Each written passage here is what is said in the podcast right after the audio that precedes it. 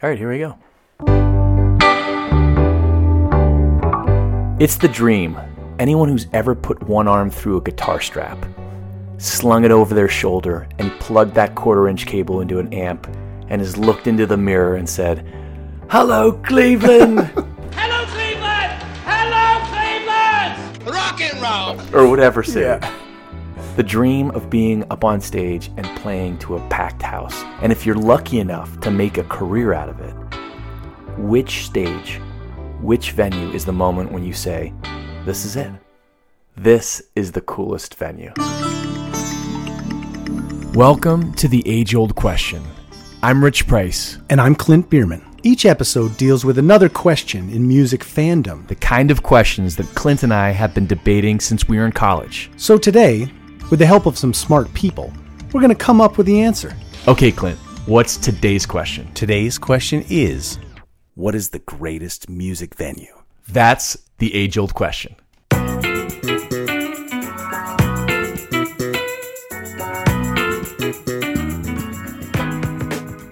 You and I have both toured extensively, and we've played with different bands, different genres. In this conversation, we're talking about the coolest venue. I mean, it's not necessarily the biggest. No, doesn't not necessarily. But I'm sure Woodstock was pretty crazy Right. to play a big venue like that. But no, yeah, we're talking about like it, maybe the greatest venue is a 200 person club because you can connect on such a deep level with literally everyone in the crowd. Right, that's the thing. It could be Madison Square Sure. Garden for you, Sure. or it could be 150 seat jazz room. Right. And so what we're going to do today is talk to some people who have played these rooms and get their experience and find out from the people that have played these rooms what's the best. Let's start with our friend Russ Lawton. Okay. So we've talked to Russ a number of times. I remember we talked to him during the Beatles episode Yep. about what made Ringo such a great drummer. Yep. Russ Lawton is a is a musician you've played a lot of music with. Yeah, I've been in a band with Russ for 15 years. Russ is maybe best known as the drummer in the Trey Anastasio band.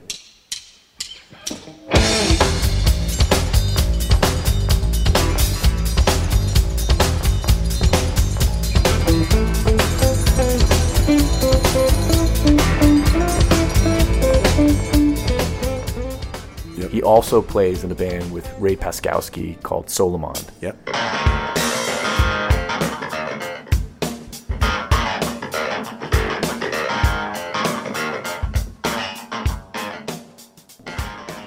He's played some of the great venues in the world. He's played the great venues for sure. I can't wait to talk to I him. know. Let's get it.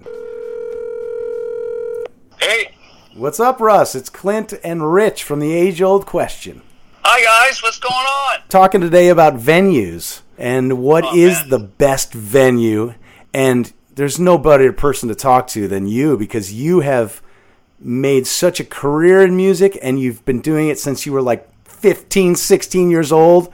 And you've played every size venue. And so, right off the bat, Russ, what is your favorite venue to play? Uh, it's Red Rocks. Of course, I mean, you know, I mean, yeah, it's pretty obvious, but it's like when you go there. I was just talking to Jennifer Hartswick. We we just played there uh, back in the spring, and then the new bass player Dezron had never been there. So for him to see what we saw back in 2001, his eyes, you know, your eyes popping out of your head, like this is incredible, man. incredible. Yeah. And, and what's what's crazy too is like you think it's like some new place, but the Beatles played there. Yeah. You go back and you're like, oh, it's that old. I mean, it's, you know, it's been around. I, you know, you think it's a contemporary place or something that they constructed. But it's pretty incredible. Russ, describe Red Rocks for anyone who hasn't been there. What is the venue like? Well, you know, from the stage you see those two amazing ro- the rocks on each side, and then it's a, like a natural amphitheater, and you got the seats and between those two rocks and and the stage, and it's just almost prehistoric looking or something. Like right behind you from the stage, if you look back, you can just see all these amazing rocks, and it's it's it's pretty cool. the thing is from the crowd the lights that end up bouncing off those rocks those towering rock structures it creates Yes. this like little room. It's almost like an indoor venue, is how it feels almost, even though you're outside because it's so enclosed in those rocks. It's amazing. Yeah, it, it, it's pretty incredible. It's definitely, yeah. You've also obviously played places like the Beacon Theater. If you were to rattle off a couple of your favorite venues, Yeah. what are some other highlights in your touring career? Well, obviously, the- another big one would be Radio Radio City. First Yeah. time I played there was really, and the Beacon's really cool too. Those those Beacon jams we did was even, there's nobody there, but it was unbelievable, and it sounded so good. But I, I was thinking about this too, and for me, coming from uh, Boston area for years and years, the first time I played the Orpheum Theater was pretty special Yeah. because because you go right over the river to Cambridge. I used to play TT the Bears like all the time in this little venue with you know the the, the duct tape and the PA together and stuff. I played then- TT the Bear. Oh yeah, many times. yeah, yeah, you know what I mean. It's like, and I, they were really good to us there, and we had it. We we do well there, but you know, but it was to play the Orpheum was definitely like, yeah, I've seen acts there when I was you know, growing up and stuff, so it was it's pretty special. Yeah. you know, like definitely, but. Little places too. I mean, yeah, I, I'm trying to think at the top of my head. You know, there's definitely. I just played this. We just played this new room in uh, Portsmouth, New Hampshire, called uh, Jimmy's. Jimmy's is like a jazz and blues club, and wow, they really they put a lot of money into it, and it's like a it's like a it's like a New York City like jazz club or something. Cool. They, it's an old YMCA, and they dumped so much money into it. It's like, and they treated you really well. I mean, uh, but God, it's like they really took care of you. It was That's really special. Yeah, that's the other thing is like there's Yep. something about the the hospitality that goes along with the venue, and you really look forward to playing certain venues because of the people that work there as much as the room itself. So we do like you know we do the Wednesday thing once a month down South Mountain in Bristol. It's like you walk out of there like, well, that was good. You know, Yeah. it's like you're getting the feedback from the people. You Right. feel inspired. As drummer, you also have maybe the best seat in the house to look at a venue. You're looking out at the band in front of you and then the audience in front of you. So you've had some incredible views or vantage points in these venues. Well, well, that's what we talk about. The first Bonnaroo had no idea. We had played another festival. We were on the road a lot that summer, and we played a festival. It was like a, you know, like well, a decent attended. I remember I jumped up on stage. I couldn't even. All I saw was people. I couldn't even see the horizon of, you know, whatever. And I was like, "What the heck is?" this? You 90 95,000 people or something like that. some- yeah, and it was just like, and I remember like one of, one of Trey's managers like, I can't believe what you're going to go up there and do right now because you just you're just going for it. And then I remember we did the set, and like, bah bah, I was like. Okay, we'll be right back. I'm like, we're coming back. you know, just because it was like you put it all. We thought we were doing the, the typical 90 minute, like you know, it's concert set or whatever. But, but it was fine. It's you know, that's Wow. why I, I run up and down the stairs every day to keep in shape. Try to, but that was pretty incredible. That was definitely uh, pretty mind blowing. Now there's one I got I got one more story that I want to tell. So Russ is playing the Bell Center in Montreal, opening Oh, yeah. up for Eric Clapton with who are you playing with? Uh, Robert Randolph. Robert Randolph. And so I, lucky enough, got to be his chauffeur for the night. So I got backstage passes, went up there, and I was so nervous for you before you went out on stage because A, you didn't know any of the songs, you'd never rehearsed with them, and B, it was a sold out 19,000 seat arena, and I was freaking out. But my favorite part of the story is the next night, literally the next night, you and I played. Okay, this is where I tell you that in the middle of our conversation with Russ Lawton, the computer stopped recording. I say the computer like it's a thing and it chose to stop recording, but it did choose to stop recording. And we didn't know, or I should say, I didn't realize that it stopped recording until after we had finished having a really long, fun conversation with Russ. And then we called someone else, Pete Francis of Dispatch, to talk to him about his favorite music venues. And that was a great conversation. All the while, did not realize that the computer had decided to be a jerk and stop recording. I'm going to go ahead and run Rich and Clint are boneheads Rich and Clint are bonus. I want to finish that story that Clint was just about to tell, where he was Russ's chauffeur while he was playing for 19,000 people at the Bell Center in Montreal, opening for Eric Clapton. And the very next night, The next night, literally the next night, you and I play. the very next night, he and Clint are playing in the Two Brothers Tavern in Middlebury, Vermont for 10 people. That's one of the things we love about great musicians. They just want to play. And they can find joy in playing for 19,000 people or 10 people. Okay.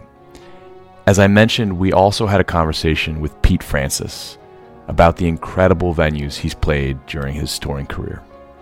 We've talked to Pete before on this podcast. Pete was a founding member of the band Dispatch. And some of you listening will say, oh, yeah, Dispatch. And some of you may say, I've never heard of them. Well, Dispatch is arguably the most successful independent band of all time. They headlined Madison Square Garden, sold it out multiple times, played just about every great venue. Here's my conversation with Pete. You. How are you? I'm doing good, man. Thank you for being back on the age old question. The topic for this week is the greatest music venues. And I want to talk to you in part because I was reading Rolling Stone magazine lists of the greatest venues, top 10 greatest venues. And it's incredible to go through and you're like, Pete's played here, Pete's played there. So in your touring career, what is a highlight or a couple highlights? I have to say that First Avenue in Minneapolis, and then First Avenue has a little smaller club next door called Seventh Street Entry. And I love that because you're playing that, and maybe that was 250 cap.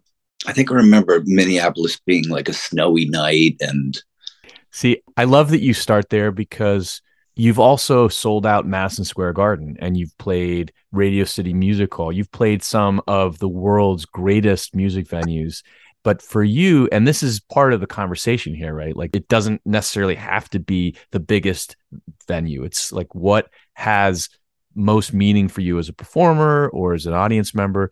And I love that idea that there's a certain vibe of a room, there's certain size audience that you feel you're able to connect with the audience in a way maybe you can't when you're playing in front of 20,000 people Well, in the- Madison Square Garden.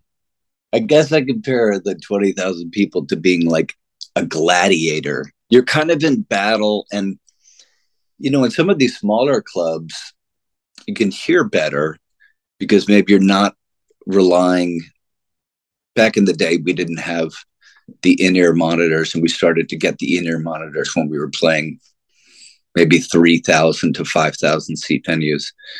So those, um, you know, like the Fillmore West, the Metro in Chicago, um, 930 Club in DC. 30 Club. There, you know, there's this uh, rock and roll intimacy. Yeah. Now, I'm not saying like Madison Square Garden was maybe the most thrilling gig I ever played, particularly the Friday night where just walking up that final set of stairs and getting to the top stair and just feeling like there were, you know, jetpacks under my feet, you know. Yeah.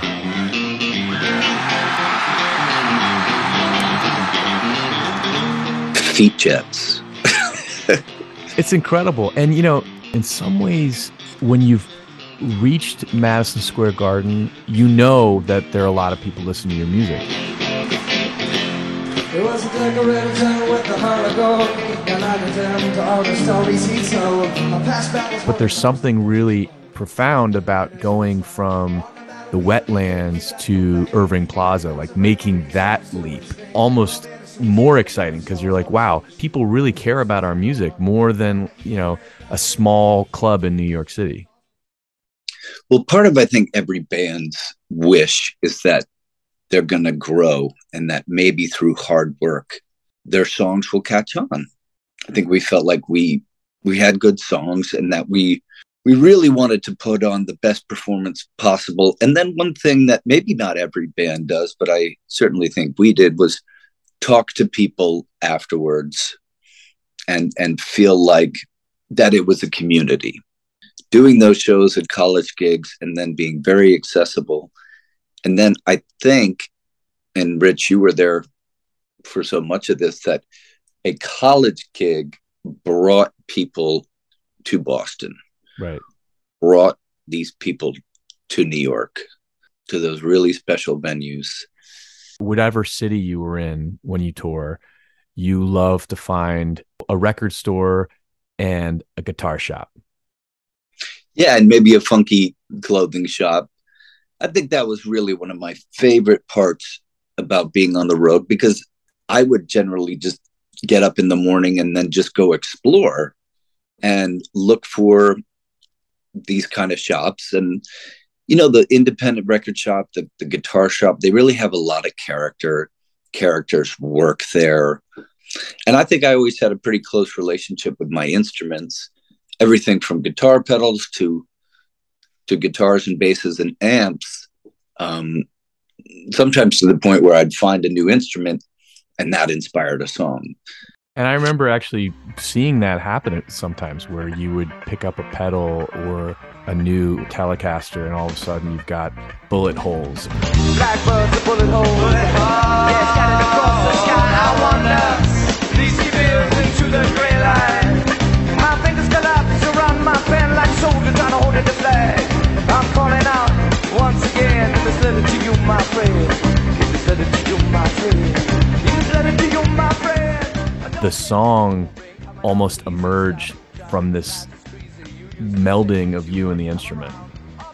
yeah i always wanted a blue stratocaster and there i was at, at mike's guitars in cincinnati and because there was some gig in cincinnati and then walking around and mike's guitars was almost like walking through somebody's house and you were like up in the attic and there that blue stratocaster was and it was in 1964 and this was in 2002 and now that thing has jumped like 10 grand Wow.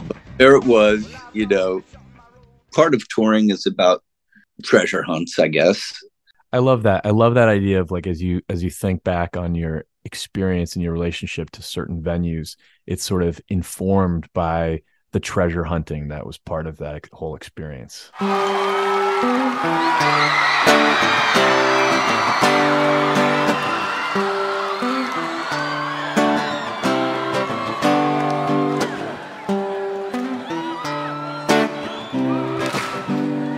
stick loneliness, your lips, and the two corners of your eyes into my pockets. Yeah, As a musician, you've talked a little bit about some of your favorite venues. As a audience member, what are some highlights of venues that you've experienced some incredible music? well i saw peter gabriel at the greek theater and i also performed at the greek theater so he's one of my favorite artists in Berkeley, California. yeah that was really cool and then in 1997 just when i was getting to know ben harper i saw him in a tiny club in stockholm and that show really like blew my mind because here he was a guy that i really one of my favorite musicians and i'm just four people back You Right. look like gold to me, and I'm not too blind to see. Oh, you look like gold.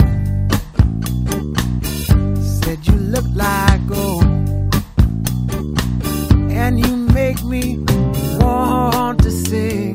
Well, Pete, thank you for doing this a second time. You're, i'm I looking mean, for the third time should be next week maybe exactly. Love you, buddy. okay big hugs love you man talk to Talk you later. like the rays down from the sun when a new day's just begun. You look like gold. I love that Pete's memory of venues is tied to his experience of the cities and towns, finding a great record shop or a great guitar shop. That little nugget captures Pete's personality really well. Slips don't move, but still it speaks. His dark green eyes stare at me. Okay. So you may have noticed that Clint has not joined me for the re record. He headed to California to catch Russ Lawton playing with the Trey Anastasio band in San Diego, and then to Las Vegas to join Mihali from the band Twiddle at a music festival. I want to share conversations with two more people. First, our old buddy Jeff Symonds. Here's what Jeff had to say. How you doing? How are you? I'm good. So today's question is what is the best music venue? I'm interested to hear both from your perspective as a musician and places that you've played, but hmm. also as someone who's seen a ton of live music. Yeah, super true. Let's start with as a musician. What is a highlight venue for you that you've played? Well, one of the places I played is also one of the places I would choose as the ultimate room. Um, I got to play the Fillmore in San Francisco, and I think the Fillmore is the best room I've ever seen music in. It's the perfect size. It's like it holds 1100. It's a grand old ballroom. The acoustics are fantastic.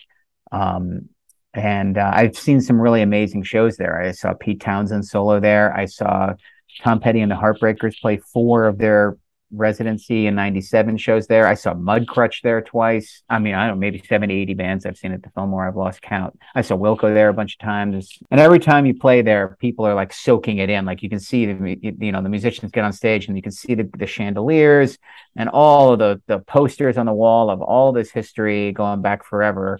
That it's not just the sound in the room, it's the history seeping off the walls. Yeah, I mean, you were there with Dispatch. I mean, like Yeah. it, you just you just feel it, you know. Yeah. It's just uh I think musicians come to that tour spot with reverence, and I Yeah. think audiences know audiences come to the Fillmore know they might see a band really at their best, and so they come ready for a great show. Like I just feel like there's a mutual respect for the building that players and, and audience have.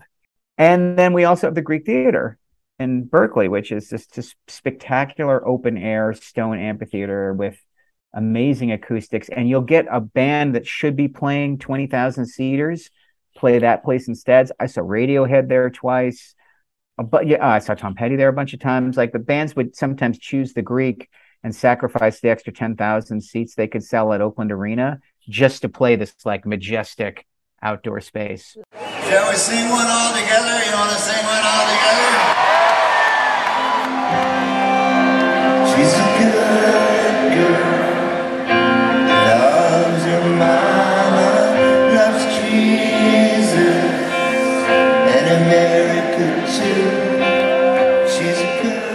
The best music audience I've ever been in every year is the audience at Bonnaroo in hmm. Tennessee.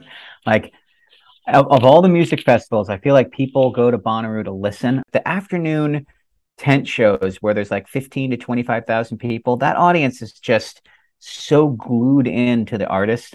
I'm I'm so impressed by it every year, but it's the only time I've ever been in like a big audience where I felt like I had a an intimate connection with the performer. Well, thank you for joining another.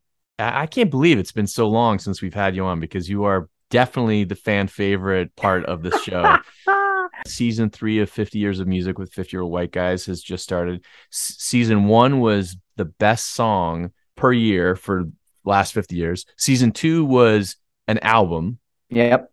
And then season three, now you're doing places like cities. Yeah, very good. It's a travelogue. We're doing uh, sometimes cities, sometimes countries. People should listen to this podcast. I'm a frequent listener to it. And uh, it's great to talk to you. Thank you, man. Yeah, thanks, man. Great. Talk- Talk, to you soon. Talk Bye. to you soon, buddy. Bye.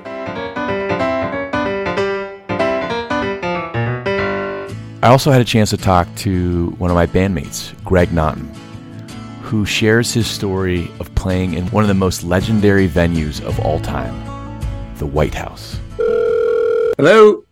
Greg, it's Rich. It's your buddy Rich. You know, your bandmate from the Three Rings. I remember you. How are you, buddy? By the way, you're on the age old question. One of my favorite podcasts. Today's question we're talking about the greatest music venues. There's one venue in particular that I just have always loved imagining you doing this. But I also want to talk first about the fact that you and I had the opportunity to play Carnegie Hall. Oh yeah, that's got to be in any conversation about one of the best uh, venues of all time, huh? So let me set the scene here. Your incredible wife, Kelli O'Hara, was headlining a sold out performance at Carnegie Hall, and she very kindly insisted on having the Sweet Remains join her for that show. And I remember standing in the wings and seeing pictures of the Beatles and Ray Charles and Leonard Right. Bernstein and you know all these legends that have graced that stage before us. We played a song of ours and then we had the opportunity to sing an a cappella song unmiked at the front of the stage and just the sound coming back That was amazing, wasn't Yeah. it? Tell us about that, your experience of playing that night in at Carnegie Hall. I will say that when you talk about great venues and why a venue has uh, that kind of reputation that Carnegie Hall has, when we walked down and did that a cappella song in front of the audience, and we're on the lip of the stage, and the audience is completely silent, you could hear a pin drop. The acoustics in that room, if you recall this, uh, are so good. The sound came back at us much richer than when we left our mouths, probably. And I remember getting goosebumps just from the feeling of that. And you know, of course, it's also the history of it and being in that room with all those um, ghosts and uh, and that sort of thing. Contrast that to when we had the opportunity to sing the national anthem in Texas for the Texas Rangers, standing uh, behind the mound, Mhm. 30,000 people or something like that, trying not to hear the bounce back of the Right. PA system because there was a second delay or maybe one and a half second delay on our Right. voices. I don't even remember that that much. Uh, but you know, Kelli just sang the national anthem for the Yankees a couple weeks ago, and she does it fairly regularly. They do it at home plate there, and I'm often standing behind. When when you know when we did it, and you get up there and you do that, it's sort of an out of body experience. So I don't Yeah. really remember that much about it.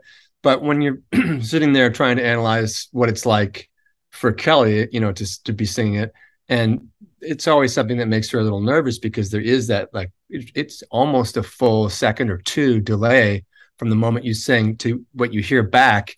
And so to try to sing against that keep keep plowing forward with you know your melody is is really tough. Please welcome Tony Award winner Kelli O'Hara.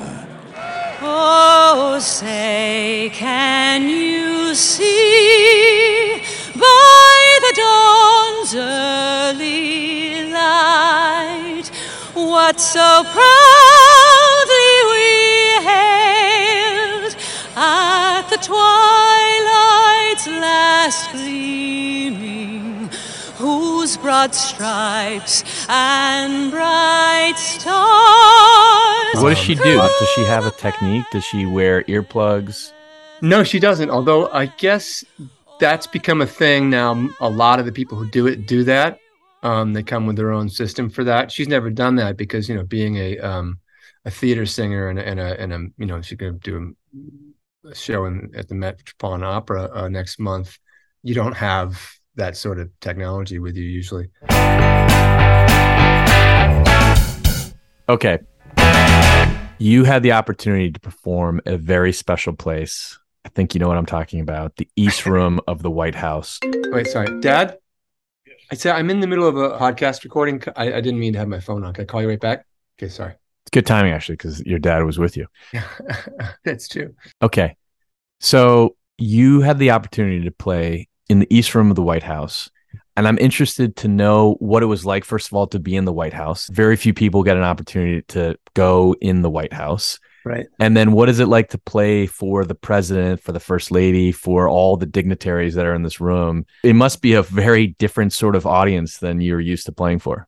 Well, I should say this was a long time ago, 1998, the last couple years of Bill Clinton's presidency, and it was part of a PBS series called uh, what is it called?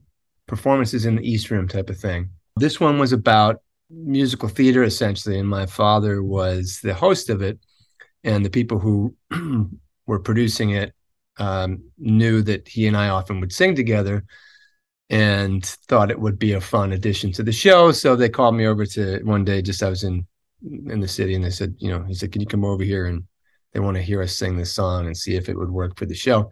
I think it was the next week or something that we had to go down there and do it, and we spent a couple of days in the White House uh, because it was a, a lot of technical camera movements, that sort of thing throughout the show that had to be choreographed. So I had a lot of time just kicking around, wandering through the halls at that point, just of the lower level, which is where all the public tours happen. The show itself, um, I actually don't know what the history of the East Room is. If it was founded specifically just for performances, I guess it was. For, for entertaining, it's sort of a ballroom, right? Every time I've ever been in there, I've been in there several other times for Kennedy Center honors and such. They have the stage in there as well, but so they had the stage, and this was all being filmed for PBS. And uh, I only had to sing one song. We were doing a Righteous Brothers song. My dad and I were. But as you know well, I like to sit backstage until it's my time to go on, and you know, just kind of warm up, warm up, stay out of my head, just think of other things. But I have never been so nervous as that because they put me in the audience, um, sitting right behind the president and the first lady, and I got like I, I can't remember who was next to me, generals and uh, cabinet members and various people. it Was Colin Powell sitting in front of me too? But it was just it was an intimidating environment to sit and wait for your moment. Yeah, and the way it was choreographed is at the very end of the show, like the last number of the show, was going to be this somebody was going to come and hand me a microphone. So, you know, through the whole show, I'm watching the um, and it was like Patti LuPone and my dad and uh, Jennifer Holliday and some uh, Broadway luminaries. Oh yeah, and and and Brian Stokes Mitchell, and they're all nervous, and we're all you know it's an intimate room, so you're right up on them, and there's all these giant movements of the the cameramen are up on stage getting in their face, and they have these big uh, boom cameras that are moving around, so it's kind of nerve wracking. I think that I was just shaking like a leaf by the time you know, and keep looking over my shoulder to see when they were going to hand me that was when somebody was there with the microphone. Uh, I was very nervous. And so tonight, my son's going to sing a song for me just to prove that that's true. Greg, you here? Come on. My little boy. Wow, singing in the White House. That's right, son. Okay. They gave you your own microphone, huh? They did, yeah. Okay, ready? All set. Here we go. I never had much going, but at least I had you. How can you walk out knowing I ain't got nothing left if you do, darling? You're my soul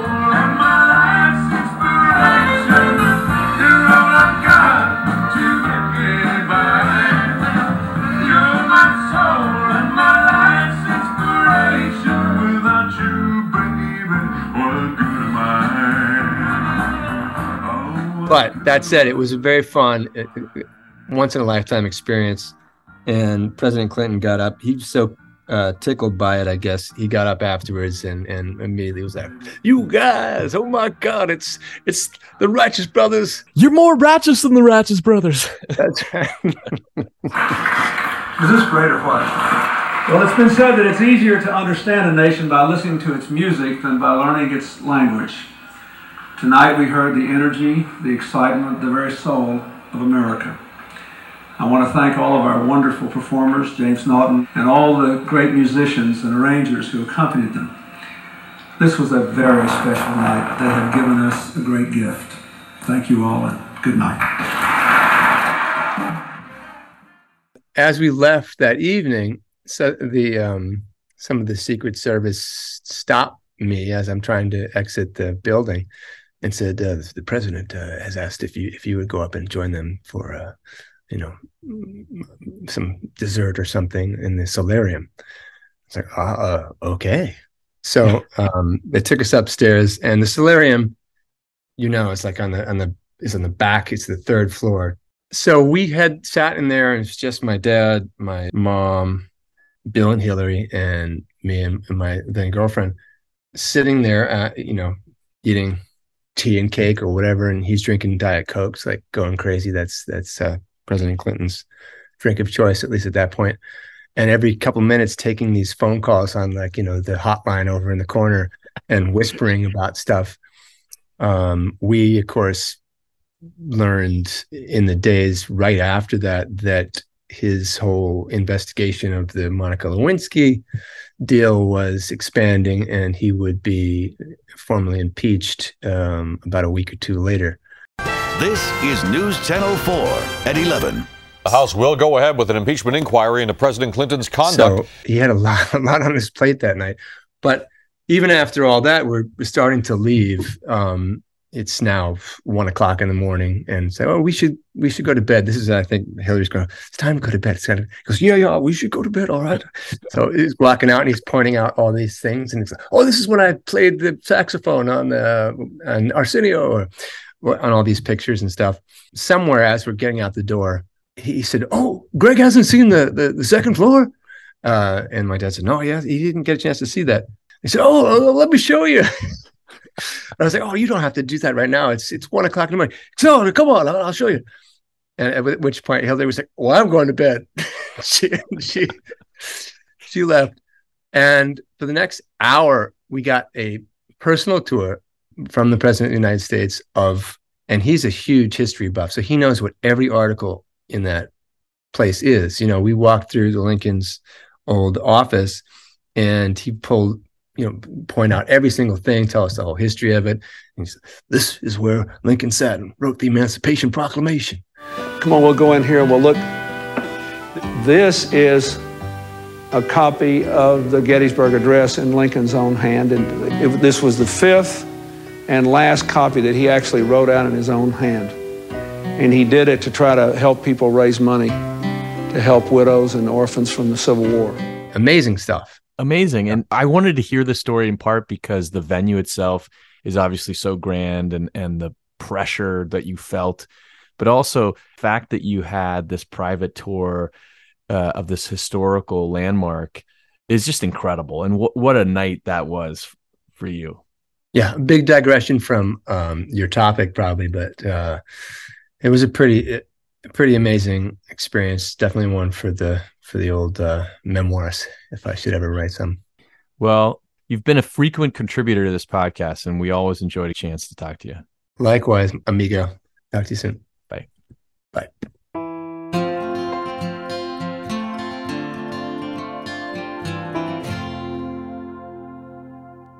Okay, I think we're just scratching the surface about this conversation. We're going to come back with more on the greatest music venues in a future episode. We hope you had fun, as much fun as we did, and we hope you'll join us next time when we answer another age old question.